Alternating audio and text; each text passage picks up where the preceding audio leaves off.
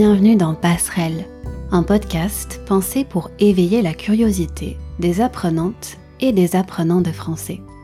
Je m'appelle Émilie et cette semaine, comme d'habitude, je vous invite à prendre quelques minutes pour qu'on réfléchisse ensemble à une question. Dans chaque épisode, j'essaye de vous proposer des sujets différents à explorer. Mon but, c'est juste de partager avec vous quelques pistes de réflexion et de vous encourager à vous poser des questions en français. Aujourd'hui, on va parler d'Agnès Varda. C'est une cinéaste. Elle se décrit elle-même comme la grand-mère de la nouvelle vague, ce mouvement du cinéma français qui est né à la fin des années 1950. Dans ses films, elle navigue entre la fiction et le documentaire, elle interroge son époque avec une grande liberté et beaucoup de créativité. En ce moment, la Cinémathèque française lui consacre une exposition, une expo qui s'appelle Viva Varda. Agnès Varda a été cinéaste, mais aussi photographe et plasticienne. Elle a eu plusieurs vies. Viva Varda, c'est aussi le titre d'un documentaire que j'ai regardé cette semaine un documentaire qui m'a donné envie de vous parler de ce personnage. Parce que, pour moi, Agnès Varda, c'est ça, un personnage qui apparaît dans ses films, un cinéma unique, un look très particulier aussi. Agnès avait beaucoup de fantaisie, elle avait toujours l'œil malicieux. Malicieux, c'est un faux ami, je crois. Être malicieux ou malicieuse, c'est aimer plaisanter. Il n'y a pas d'idée de méchanceté dans ce contexte. Enfin bref, je connaissais un peu le personnage, mais pas son histoire en détail. Ensemble, on va explorer les questions suivantes. Qui était Agnès Varda? Et pourquoi elle est un personnage unique, notamment dans le monde du cinéma? D'abord, on va essayer de retracer les moments marquants de sa vie et de sa carrière. Ensuite, on va se focaliser sur ce qui caractérise son cinéma. Et pour finir, je vais vous présenter un de ses documentaires. Vous découvrez peut-être Agnès Varda en écoutant cet épisode. Alors, j'espère que ce petit aperçu vous donnera envie d'en savoir un peu plus sur son univers.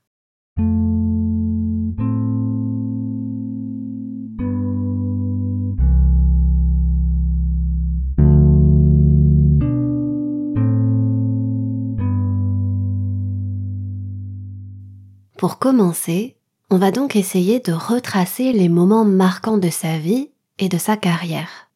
Je dis bien essayer parce que, bien entendu, en une vingtaine de minutes, on va pas pouvoir tout dire. Ce que je peux vous dire, déjà, c'est que l'histoire commence en Belgique. Arlette naît en 1928, près de Bruxelles. Arlette, c'est le prénom que ses parents lui ont donné. Elle va devenir Agnès Varda quelques années plus tard. En 1940, la Seconde Guerre mondiale l'oblige à fuir la Belgique avec sa famille. Ils partent s'installer à Sète, une ville située dans le sud-est de la France, une ville qui se trouve dans la zone libre à cette époque. C'est un déracinement pour Agnès. Et pourtant, elle va trouver sa force à Sète. Elle va épuiser son inspiration. Au bord de la Méditerranée, elle découvre la lumière du sud, le travail patient des pêcheurs, et surtout l'amour des autres. Tout ça va nourrir ses photographies, et puis son cinéma par la suite. Agnès vient d'une famille fortunée, mais très tôt, elle se trouve à l'étroit dans cette famille conformiste. Être à l'étroit, c'est avoir le sentiment qu'on n'a pas assez d'espace, c'est vouloir sortir d'une situation. À sept, elle croise le chemin de la famille Schlegel. Cette famille de cœur change sa vie et joue un rôle important dans son éveil artistique. Dans la famille Schlegel, il y a André, la femme de Jean Villard. Jean Villard est un grand homme de théâtre qui, lui aussi, va jouer un rôle important au début de la carrière d'Agnès Varda. Il sait qu'elle est une bonne photographe et euh, il a besoin d'un œil extérieur pour immortaliser le jeu de ses acteurs dans ses mises en scène. Il sait qu'Agnès a le bagage nécessaire pour ce travail-là. Le bagage, dans cette phrase, ça veut dire les connaissances, les compétences. Dès la fin des années 1940, elle est montée à Paris pour apprendre la photographie à l'école des beaux-arts. Alors qu'elle a à peine 20 ans, Agnès relève le défi lancé par Jean Villard et elle devient la photographe attitrée du Théâtre national populaire et du Festival d'Avignon. Cette aventure artistique va lui permettre de rencontrer les grands acteurs de l'époque. Au début des années 1950, elle apprend qu'un producteur cherche des réalisateurs pour produire des films. Déjà, la photographie ne lui suffit plus. Dans un entretien, Agnès explique que, vers 24 ans, elle a commencé à penser que ce serait intéressant de faire un film. Elle trouve ses références dans la littérature, dans la peinture, mais pas dans le cinéma, puisque elle n'avait pas une grande culture cinématographique. Dans son autobiographie, elle écrit Mon ignorance totale des beaux films très anciens ou récents m'a permis d'être naïve et culottée. Être culottée, avoir du culot, ça veut dire avoir de l'audace, oser faire quelque chose. En 1951, son père meurt en lui laissant de l'argent. Alors qu'elle n'a pas vraiment de contact dans l'industrie du cinéma, elle décide d'investir tout l'héritage de son père dans ce projet improbable de film. Et elle choisit le quartier des pêcheurs à Sète, le quartier de la Pointe Courte, pour tourner son premier film. Elle met en scène un couple en train de se séparer. Dans la Pointe Courte, c'est le titre du film, on retrouve déjà son style novateur, un mélange de fiction et de film documentaire. C'est novateur parce que ça ressemble pas du tout à ce qui a été fait avant. Aujourd'hui, La Pointe Courte est considérée par les spécialistes comme le film précurseur de la nouvelle vague au cinéma.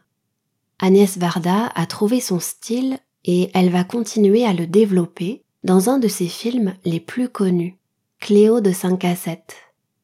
Dans ce film en noir et blanc, elle met en scène une chanteuse, Cléo. On suit le personnage en temps réel. Agnès Varda décortique deux heures de la vie d'une femme qui chante, se coiffe et marche dans les rues de Paris pour oublier son angoisse. Cléo attend des résultats médicaux pour savoir si elle est gravement malade ou pas.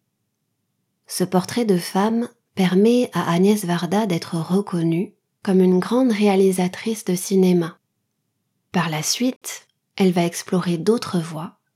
Elle part aux États-Unis pour suivre le réalisateur Jacques Demy, qui a certainement été le grand amour de sa vie. Là-bas, elle est marquée par la ségrégation raciale, et à partir de ça, elle va réaliser un court métrage documentaire sur les Black Panthers. De retour en France, dans les années 1970, elle s'engage pour la cause féministe.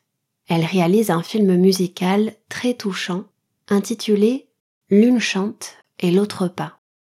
C'est un film qui met en scène l'amitié de deux femmes qui luttent pour leurs droits et la liberté de disposer de leur corps.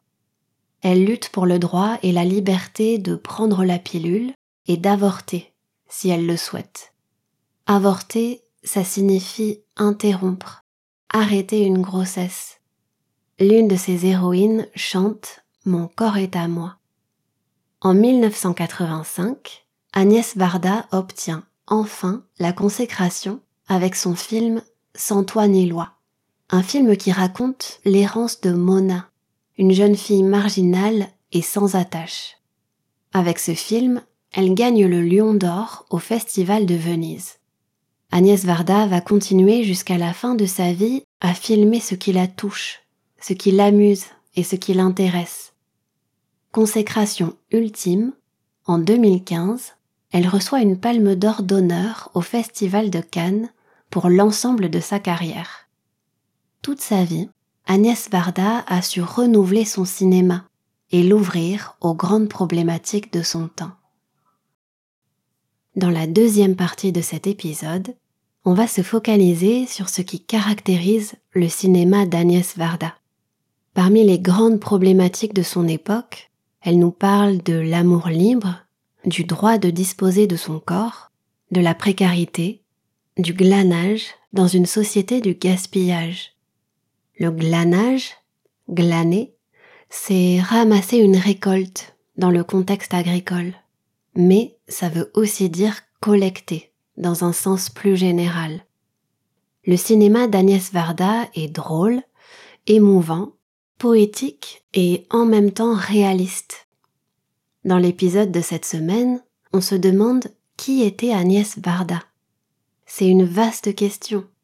Quand on la pose à Rosalie Varda, sa fille, elle répond J'ai beau l'avoir connue personnellement, comme beaucoup de journalistes, il est toujours difficile, voire impossible, de répondre à une telle question. Avoir beau, c'est une expression qui est suivie d'un verbe infinitif. Une expression qui cause parfois des difficultés chez mes élèves. Vous pouvez tout simplement la remplacer par même si. Même si on est très proche de quelqu'un, on ne sait pas tout de cette personne.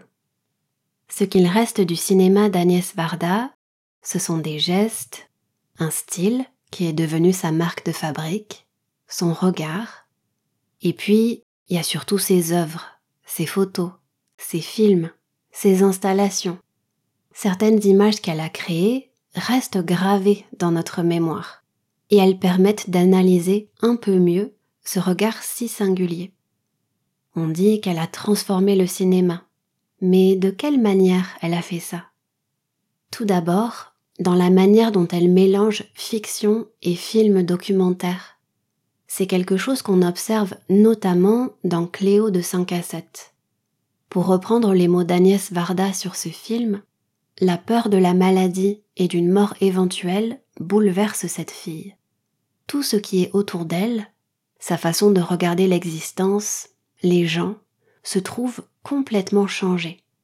Cette émotion est l'occasion de découvrir que les autres gens existent, qu'on peut être curieux, attentif aux autres, qu'on peut avoir de vraies rencontres, de vrais dialogues.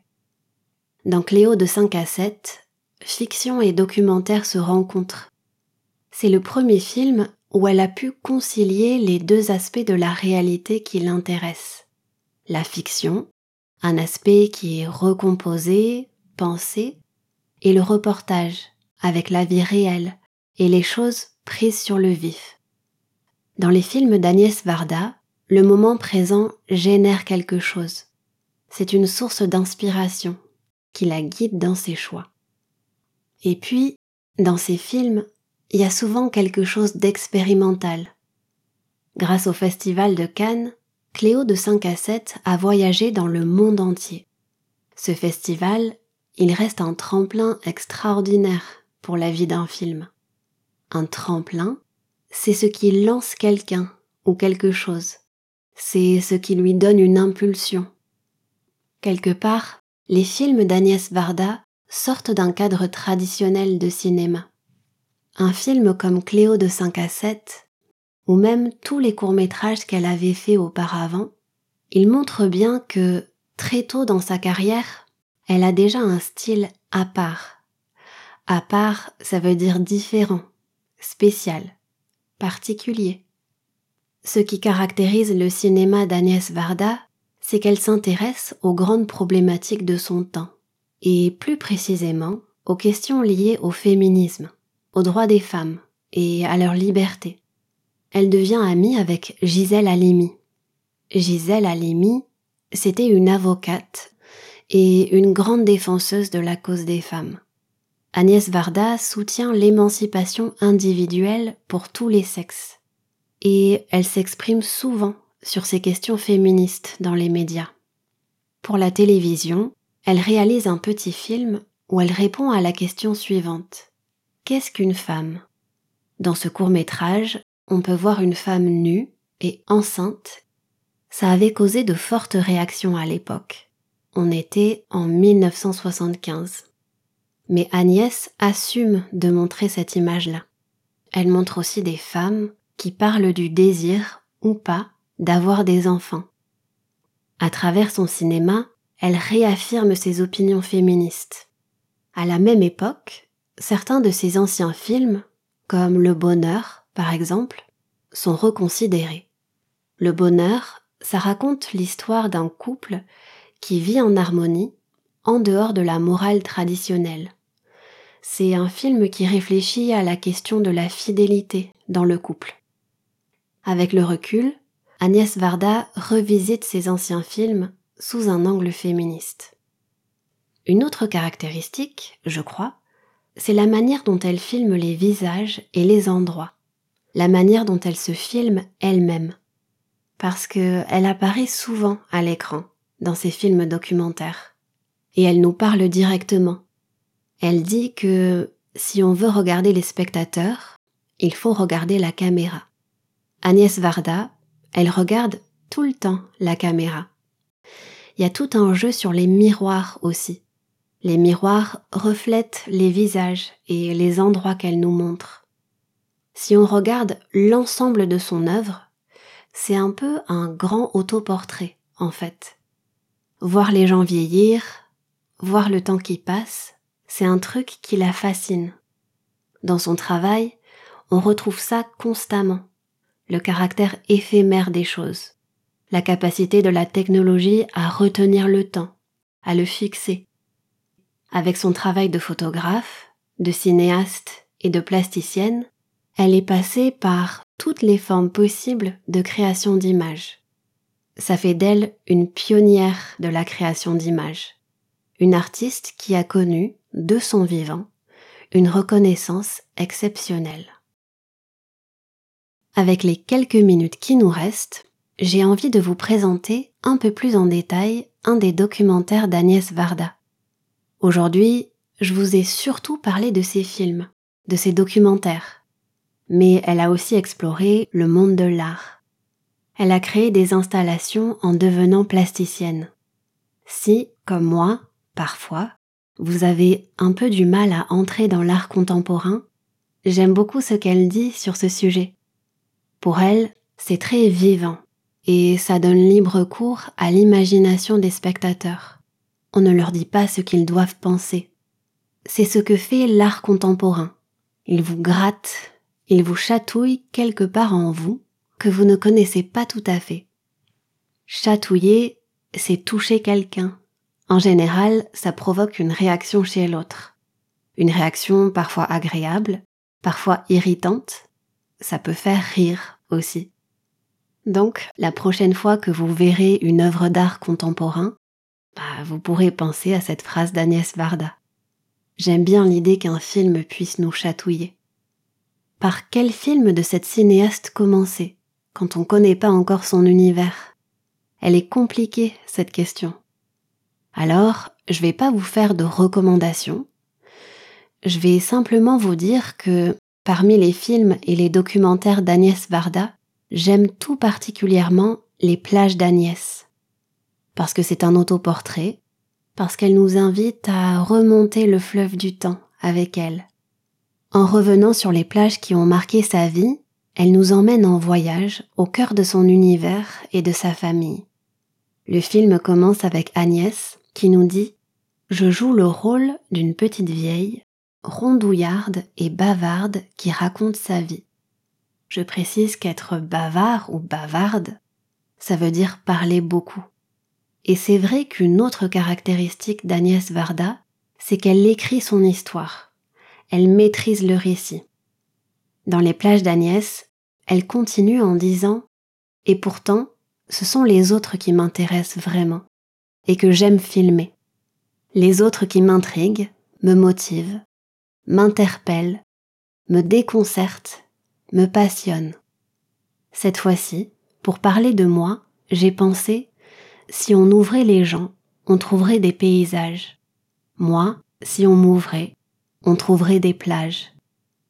Sur ces mots, je vous laisse découvrir ou redécouvrir son univers, un univers rempli de poésie.